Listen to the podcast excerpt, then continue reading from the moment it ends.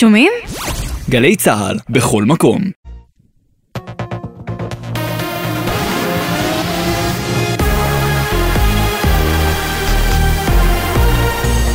גלי צה"ל השעה שבע, שלום רב באולפן מתן לוי עם מה שקורה עכשיו. רחפן צה"ל נפל בשטח רצועת עזה בסוף השבוע במהלך פעילות מבצעית. קיים חשש משמעותי לדליפת מידע. מדובר צה"ל נמסר כי האירוע מתוחקר. ראש הממשלה נתניהו החליט הרחבת הבנייה הישראלית בירושלים וביהודה ושומרון. כך סוכם בתום דיון בפורום שרים מצומצם, שכונס בתגובה לפיגועים הקשים במהלך השבת. מדווח לראשונה כתב התחום הפוליטי שחר גליק. נתניהו סיים לפני זמן קצר ישיבה עם השרים סמוטריץ', בן גביר, אלי כהן ורון דרמר. על פי ההחלטה שהתקבלה, בימים הקרובים תיערך עבודת מטה מקיפה על מנת לקדם ארבעה צעדים, אישורי בנייה בירושלים, הקמת יישוב במאחז אביתר, הסדרה של יישובים קיימים שאינם חוקיים ביהודה ושומרון, וכן כינוס מועצת התכנון העליונה לאישור יחידות דיור נוספות. עבודת המטה צפויה להימשך לא יותר משלושה ימים, אך ההכרזה הרשמית עשויה להתעכב בשל ביקורו של שר החוץ האמריקני טוני בלינקן בישראל.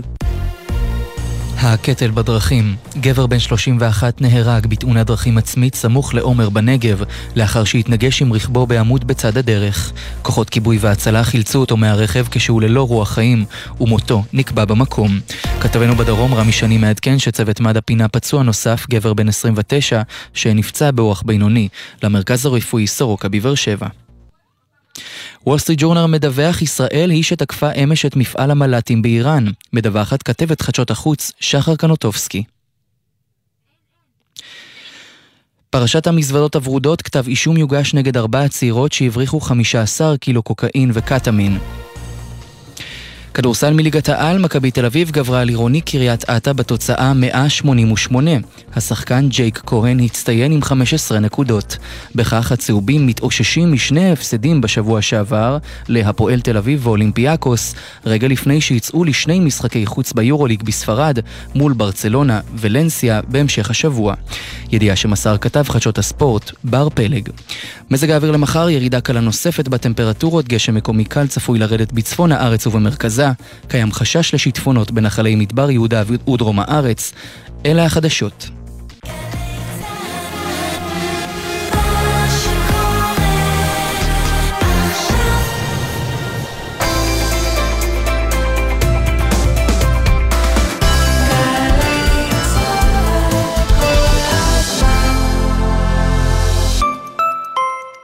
עכשיו בגלי צה"ל, עידן קבלר.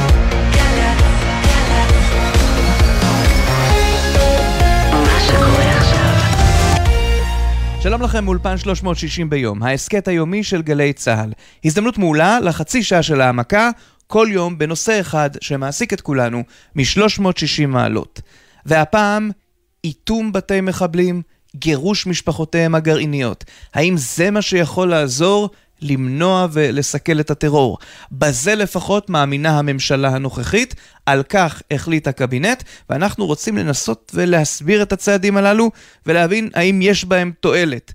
ניתן לכם ספוילר, סוג של uh, החתם, נדמה לי שזה הסיפור, ש... או המילה העברית המדויקת.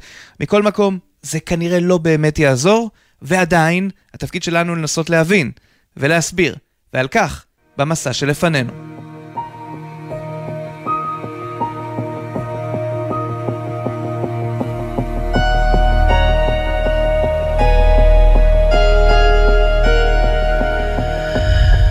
את המסע הזה אנחנו מתחילים, כפי שאנחנו אוהבים לא אחת לעשות, בהליכה אחורה.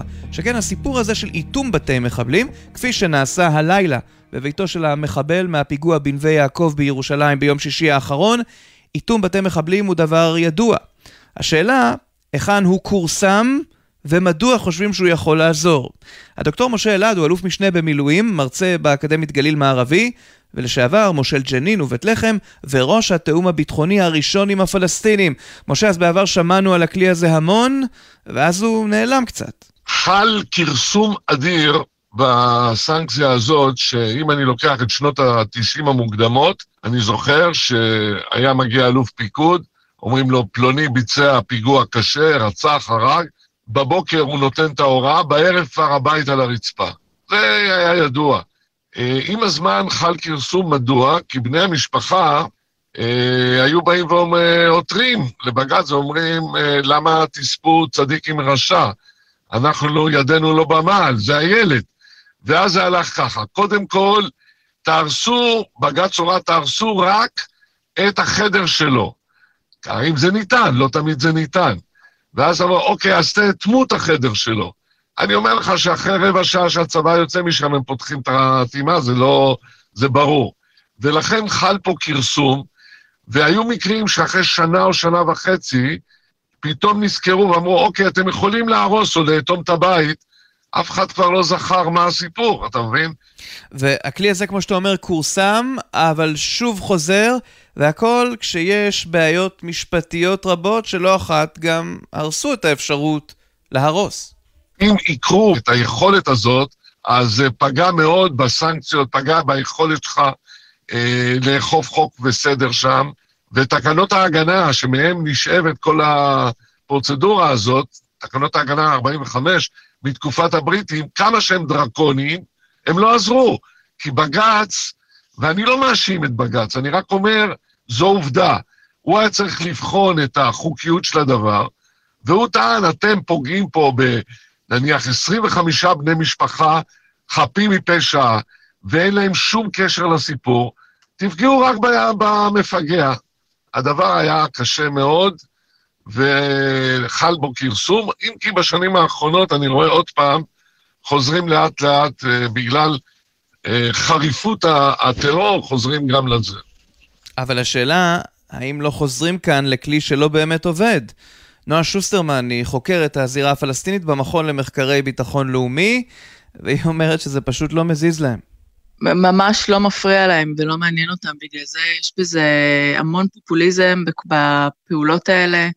בין עד, עד, עכשיו אנחנו כבר מיישמים הריסת בתים, מה ההבדל בין הריסת בתים לאיטום בתים? זה הולך להפחיד אותם יותר, שאוטמים את הבית ולפני שהורסים אותו. ילד בן 13 שיוצא עם אה, גונב אה, אקדח אה, לבן משפחה ויוצא ומפגע, זה לא ממש עובר לו בראש מה בדיוק הולך לקרות עם המשפחה שלו אחר כך. אז איך בכל זאת מייצרים כאן הרתעה, נועה? הרתעה אתה עושה מול מדינה, אתה עושה מול גוף, מול ישות שיש לה אחריות כלפי האזרחים שלה. מול מפגע בודד, שבהרבה מקרים גם ראינו שהמפגעים הבודדים האלה, יש איזשהו טריגר שגורם להם לצאת לפיגוע, אה, קיצר זה פופוליזם, אני לא חושבת שהדבר הזה הולך לא לייצר פחות פיגועים, הוא יכול לייצר לעיתים אף יותר פיגועים, כי הוא מייצר יותר התרסה מהצד השני, אה, וזה בעיקר בלית ברירה, כי הממשלה צריכה להראות שהיא עושה משהו. זה מה שהיא רוצה לעשות, אה, שלא נשלט עצמנו ונחשוב שזה הולך לעשות יותר טוב. אבל אולי דווקא העניין הזה של גירוש משפחות, או תיחום מגורים כפי שהוא נקרא, ועוד נרחיב על המושג הזה תכף, אולי זה כן יכול להרתיע. מכל מקום, בהקשר הזה אנחנו פונים אליך, דוקטור מתן גוטמן, פרשן משפטי של אולפן ynet, הוא מרצה באוניברסיטת רייכמן. קח אותנו להיסטוריה, איפה היה מקובל במרכאות לגרש? אז קודם כל, כמובן שבמלחמות הקלאסיות, כמובן שיש לנו מקרים של, של גירוש והעברות אוכלוסייה, וזה דברים אגב שהם אסורים לפי המשפט הבינלאומי. ויש לנו בהחלט, אה, אנחנו רואים מההיסטוריה, אבל המציאות הייחודית הזאת של מאבק ארוך שנים בטרור, בתוך אוכלוסייה אזרחית, מה שיש לנו בעצם במדינת ישראל, אותו מאבק אסימטרי בין צבא לבין גורמי טרור שמעורבים בתוך האוכלוסייה, מעורבבים בתוך אוכלוסייה אזרחית, זה באמת מציאות ייחודית של מדינת ישראל, מה גם שצריך להבין שבשטחי יהודה ושומרון יש למעשה גם דין שונה, הרי אנחנו לא סיפחנו את, ה, את אותם אזורים, כולנו יודעים, הדין שחל שם זה עוד הדינים הישנים, הדינים מה שנקרא הירדנים או המנדטורים או כל הדינים שחלו שם בעבר והדינים של המשפט הבינלאומי שחלים על אזור שנותנים לתפיסה מלחמתית כפי שמגדיר את זה בית המשפט העליון. לכן זה הדין שחל שם, לא הדין הישראלי. כן, אבל במקרה של הפיגועים האחרונים, במיוחד זה של נווה יעקב, הפיגוע הרצחני כל כך, המדובר בתושב מזרח ירושלים. זה כבר הדין הישראלי, לא? נכון. אז בנושא של במזרח ירושלים, אכן באזור של מזרח ירושלים זה שטח שכבר סופח לישראל, ואז בעצם חלים בעצם תקנות שעת חירום, מה שנקרא המנדטוריות, כן? שהן עדיין, אגב, הן גם חלות בשטחי יהודה ושומרון, ולא ניכנס לכל ההיסטוריה ו- ואיך זה הסבוכה שקיימת שם, אבל זה למעשה מה שמכתיב, זה למעשה הדינים של המשפט הבינלאומי. והסוגיה השנייה באמת שעולה לשיח הציבורי בעת האחרונה, עלתה, אגב, כל השנים, אבל עולה ממש בימים האחרונים, זה הגירוש. הגירוש של המשפחות הרבה פעמים, כי אנחנו יודעים כמובן שבמרבית המקרים, ואנחנו, וטוב שכך, שמצליחים לנטרל את המחבלים, ואכן המחבל זה כבר לא הסוגיה הרלוונטית, אלא גירוש בני המשפחה. ושוב, לצערנו הרב, בהיסטוריה שלנו, באמת המדממת, יש לנו הלכות ופסיקות, זה הגיע בזמן האינתיפאדה השנייה לדיון בהרכב מורחב, בג"ץ אג'ורי קוראים לזה, בג"ץ מאוד ידוע שבעצם דן בחוקיות של גירוש בני המשפחה. ולעניין חוקיות גירוש בני המשפחה, בית המשפט העליון קודם כל הצליח לצאת ממוקש מספר אחד, יש איסור גורף במשפט הבינלאומי על העברה כפויה של אוכלוסייה. יש פה, אסור לקחת, זה פשוט פשע מלחמה לקחת אוכלוסייה ולהעביר אותה. זה שזה לא קורה בעולם, ברור שזה קורה, אבל זה הכלל. אבל איך בית המשפט העליון יצא מזה? הוא אמר, ראו, זה לא גירוש של אוכלוסייה, מדובר פה בתיחום מגורים נקודתי מניעתי. ולכן ככלל, בית המשפט העליון קבע שבהתאם לאמנות ג'נבה, סעיף 78, מותר לתחם מגורים של בני משפחה, אבל חייבים לעשות את זה רק כלפי מי שהוא עצמו מהווה סכנה. לדוגמה, בית המשפט העליון אישר, אז בהרכב של תשעה שופטים, לעשות תיחום מגורים בין יהודה ושומרון לעזה, במקרים שבהם הוכח שהיה איזשהו קשר של סיוע, של תמיכה, של בין המשפחה לבין המפגע. והיו בעבר ניסיונות גירוש, אחד מהם, הראשון, אחד הגדולים, היה כאשר ממשלת יצחק רבין גירשה 415 מחבלי חמאס אי שם לצפונה של ישראל, לדרום לבנון, מעבר לגבול כמובן, אבל שם, בסופו של דבר, ראינו את ארגוני הטרור רק צומחים ומתעצמים ומתכננים פיגועים. מי שעוזר לנו להבין ולהיזכר בנושאים האלה הוא אדם הופמן, חוקר לרשתות מזרח תיכוניות במרכז משה דיין ומרצה באוניברסיטה העברית, מכותבי המאמר לא פתרון קסם, האפקטיביות של גירוש מחבלים ככלי למאבק בטרור. הגירוש הראשון המסיבי של uh, מחבלים uh, על ידי ישראל נעשה בעצם ב-92, בדצמבר 92, uh, גירוש מסיבי מאוד של 415 uh, פעילים של חמאס וג'יהאד אסלאמי פלסטיני, ובזמנו זה משהו שהוא הוא, הוא לא עבר את בג"ץ, כלומר זה משהו שנעשה, שהוא הוכשר בדיעבד. אבל זה לא משהו שעבר איזשהו מבחן אה, משפטי. אה, זה נעשה בזמן על ידי ממשלת רבין כאיזשהו צעד באמת מאוד מאוד אה, מיידי כמעט אה, בן לילה בהחלטה של הגירוש אותם מחבלים ואני חושב שהחלטה על אה, גירוש של בני משפחות מחבלים זה אפילו עוד יותר בעייתי כשקשה להוכיח איזושהי אה, זיקה ארגונית ברורה או באמת איזושהי אה, פעילות טרור ודם על הידיים של אותם פעילים אם זה נשים, ילדים וכל המשתמע מכך.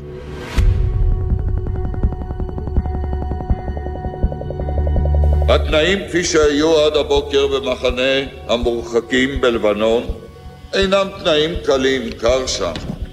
אך אודה ואתוודה, אין בליבי רחמים כלפיהם.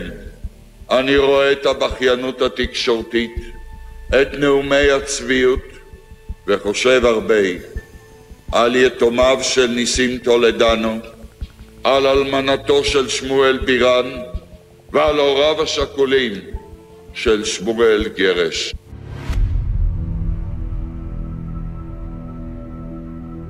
כך ראש הממשלה יצחק רבין אז, אחרי הגירוש או ההרחקה, כפי שהוא כינה אותה, ושמתם לב שגם, כן, גם ראש ממשלה מן השמאל דיבר אז על בכיינות תקשורתית כלשונו.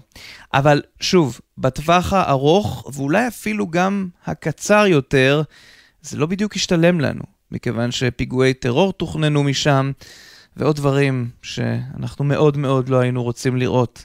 אריאל שרון המנוח ידע אז כנראה כמה דברים שממשלת רבין לא זיהתה. לגרש אינכם יודעים.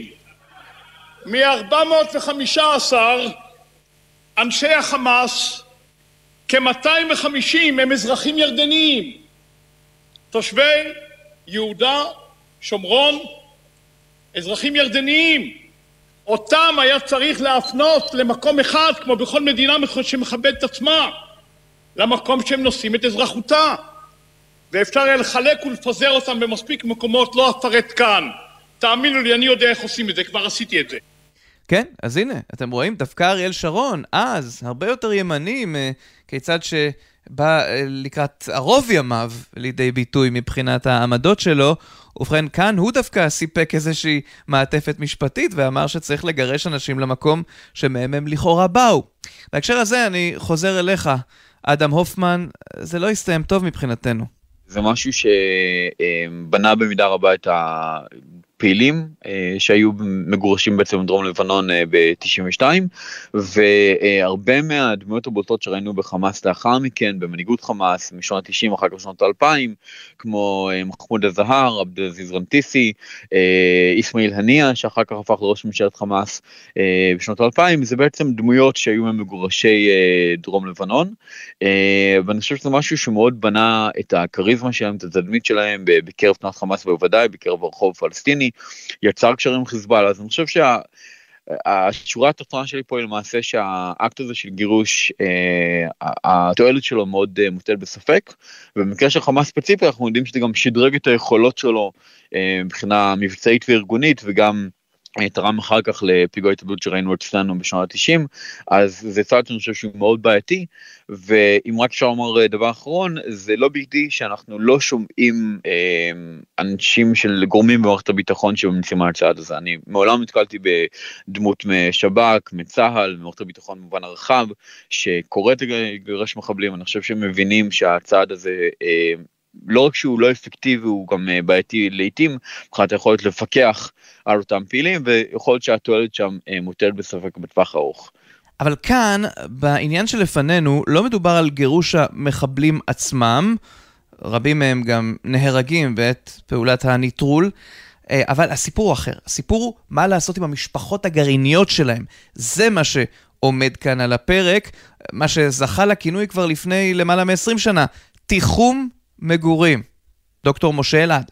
אם נקרא לילד בשמו, נאמר, זה פשוט לגרש את המשפחה, את הגרעין המשפחתי. לגרש אותו מאיו"ש, אזור יהודה ושומרון, לעזה. פשוט להוציא אותו מהאזור הזה ולשים אותו שם. וזאת מדוע? תראה, אם אתה היום תנסה לגרש לירדן, לא בטוח שממשלת ירדן תסכים לקבל אותו. הייתי אומר, אפילו לא תסכים לקבל. תראה מה קרה בלבנון למגורשי מרג'ה זוהור של החמאס, אותם 415. היום זה לא כבר הלוקסוס הזה שאתה מגרש, כמו פעם, שאתה מנחית אותו עם איזה מסוק באיזה מקום שומם, זה כבר לא עובד. אתה צריך אישור של המדינה, ולכן הדרך היחידה שנותרה פתוחה בידי ישראל היא להוציא את האנשים האלה מאיו"ש לעזה. פשוט מאוד. והדרך הזאת עדיין לא נוסתה בצורה משמעותית, להוציא מקרה אחד, אותו מקרה של אג'ורי, אה, שעליו כתבתי.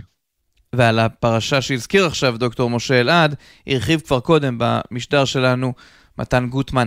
אבל דוקטור גוטמן, אני חוזר אליך עכשיו, כי עולה כאן האפשרות בעצם לחוקק חוק, לקדם את חוק גירוש משפחות המחבלים. עד כמה זה ישים? אז קודם כל יש לנו פה מתקל דינים לא פשוט בין חוק ישראלי לבין אזור שהחוק הישראלי באופן עקרוני לא חל בו על אותם אה, אה, פלסטינים, הוא חל בו באותם הסדרים ייחודיים שאנחנו כולנו מכירים שהממשלה הקודמת אה, נפלה עליהם, הוא חל דרך כל מיני צווים על המתיישבים הישראלים, אבל הוא לא חל על הפלסטינים. ואז תעלה כמובן השאלה, האם מותר לכנסת לחוקק חקיקה שחל על הפלסטינים? זו שאלה לא פשוטה בכלל של המשפט הבינלאומי. וב', האם מותר בעצם לכנסת בצורה כזאת גם לקבוע חקיקה שהיא נוגדת באופן מובהק את הפרשנות המקובלת של המשפט הבינלאומי. היו בעבר ניסיונות, היה עד כמה שאני זוכר, אה, אני חושב ב-2018 או 2017 של חבר הכנסת מוטי יוגב, הייעוץ המשפטי אז עמד על הרגליים האחוריות, אני חושב שזה היה מנדלבליט, שאגב הוא מומחה לדין הבינלאומי, והוא אמר שזה לא יעבור, לא יעבור בג"ץ, לא יעבור את הקהילה הבינלאומית. בסופו של דבר אנחנו צריכים לזכור שאנחנו נמצאים פה באזורים שמסתכלים עלינו בשבע עיניים.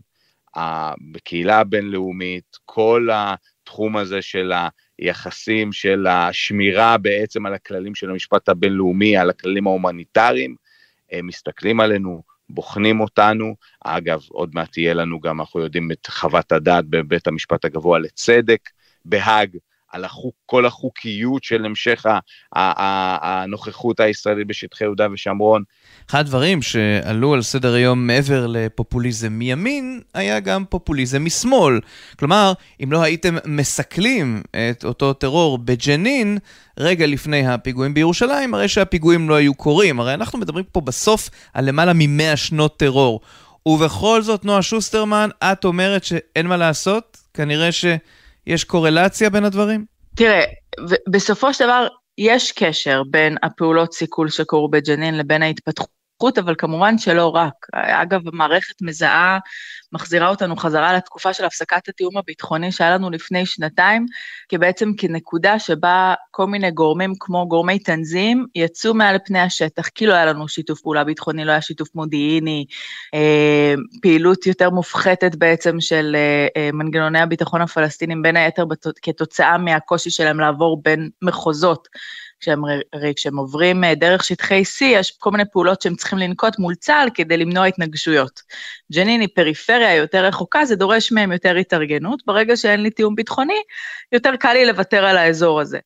אחת הבעיות שעולות, אה, כפי שאתם שומעים מהתוכנית הזאת שלנו היום, אם אנחנו מנסים לסכן, היא העובדה שזה לא משנה באילו צעדים ננקוט, כנראה שזה רק יגביר את אה, תהודה, אם תרצו, של ארגוני המחבלים. נחזור עוד רגע ל-1992, לגירוש ההוא, כדי להעמיק את הידע שלנו על מה שזה עשה לחמאס. אמרנו שזה רק הגדיל והגביר, אבל, אבל עד כמה? אדם הופמן.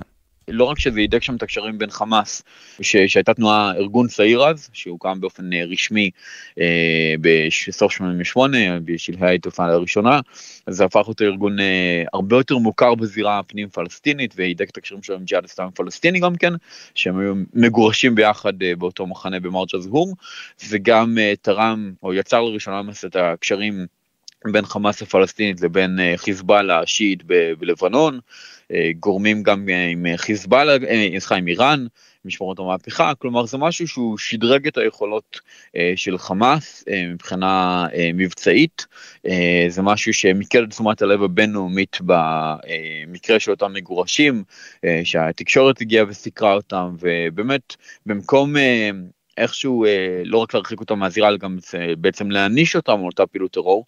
אז אה, אני חושב שממשלת רבין אה, משכה תשומת לב בינלאומית למקרה שלהם, אה, עוד יותר התעניינות גם בחמאס ובאותם אנשים ספציפיים, גם בסוגיה הפלסטינית בכלל, ובעצם בנתה את המעמד שם כאיזה שהם גיבורים.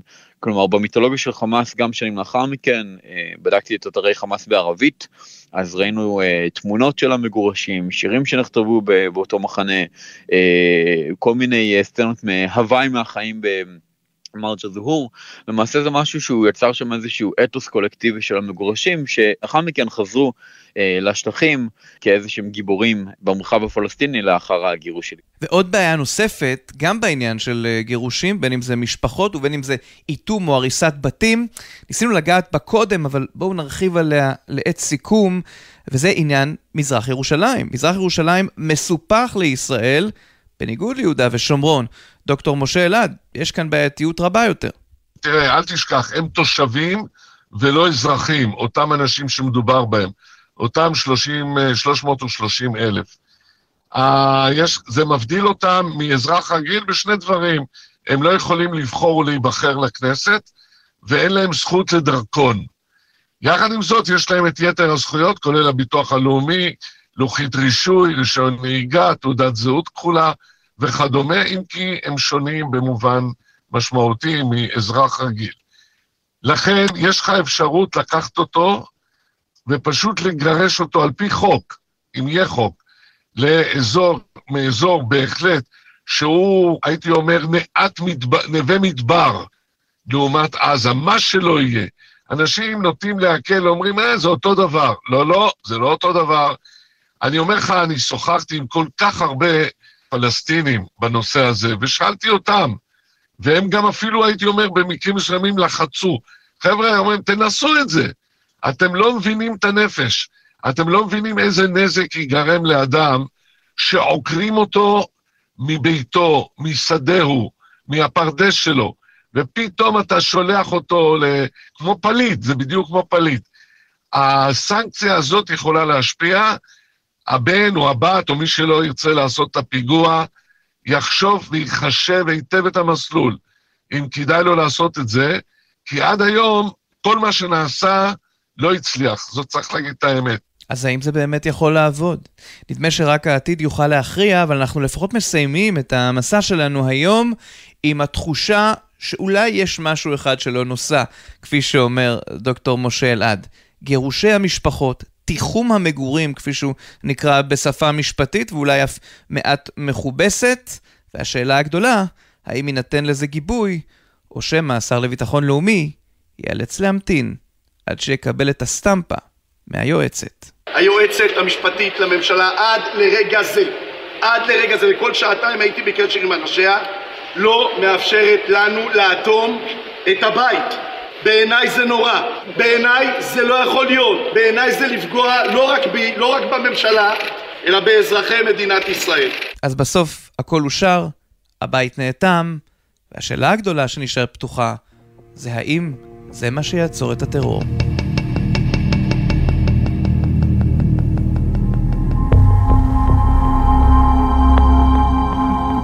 עד כאן, מאולפן 360 ביום. ההסכת היומי של גלי צה"ל. בכל יום, 30 דקות של צלילה לתוך נושא אחד, שמעסיק את כולנו מ-360 מעלות.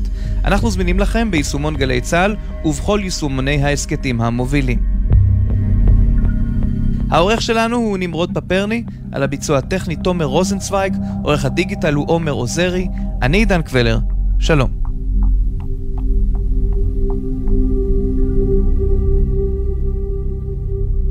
אם החיים הם חידה לא מפורשת, והסודות זורמים בהם כמו נחלים, מנסים למצוא את כל צבעי הקשת, עובדים קשה לבנות פה משהו במילים, ואתה חי בזמן זמני ספור בלוח, ומקווה לשתות את החיים הטוב, ובין כל אלה סך הכל רוצה לשמוח.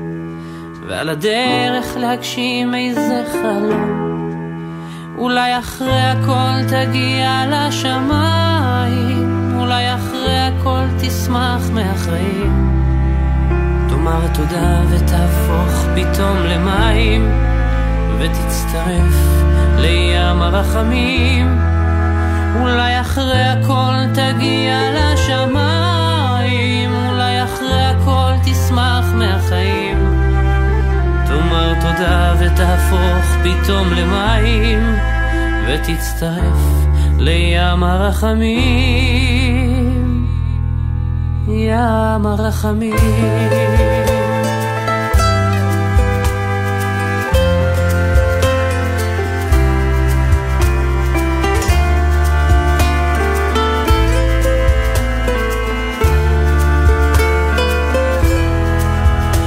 השנים חולפות מהר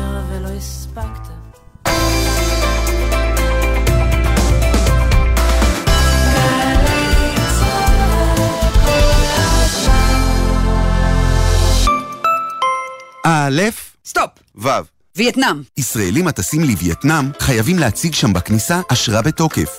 מזל שההנחיות לצורך באשרה לכל מדינה מחכות לכם ביישומון טראביל. טסים בקרוב? הורידו את יישומון טראביל ותיהנו מכל המידע לפני הטיול ובמהלכו. אזהרות מסע, הודעות דחופות ממשרד החוץ, מקום למסמכים ואפילו חיוג מהיר למקרי חירום. בווייטנאם ובעוד 187 מדינות. טראביל, דואגים לך שם בחוץ. זה קורה עכשיו במוזה, מוזיאון ארץ ישראל תל אביב. עדות מקומית, התערוכה לצילום עיתונות עולמי וישראלי, עדות מקומית. במוזה, מוזיאון ארץ ישראל תל אביב. שלום, כאן איתי הרמן. זה שאני יודע את כל שמות נשיאי ארצות הברית, למשל, עזר לי לקבל לא מעט משרות. לרעיונות העבודה שלכם, זה בוודאי יועיל פחות. אבל מה שתלמדו באתר קמפוס IL יכול להעניק לכם יתרון בכל ראיון. כי בקמפוס אייל תמצאו קורסים חינם כמו כתיבת קורות חיים, יצירת פרופיל לינקדאין, אקסל למתקדמים ועוד רבים שישדרגו לכם את קורות החיים. קמפוס אייל, בהובלת מערך הדיגיטל הלאומי והמועצה להשכלה גבוהה.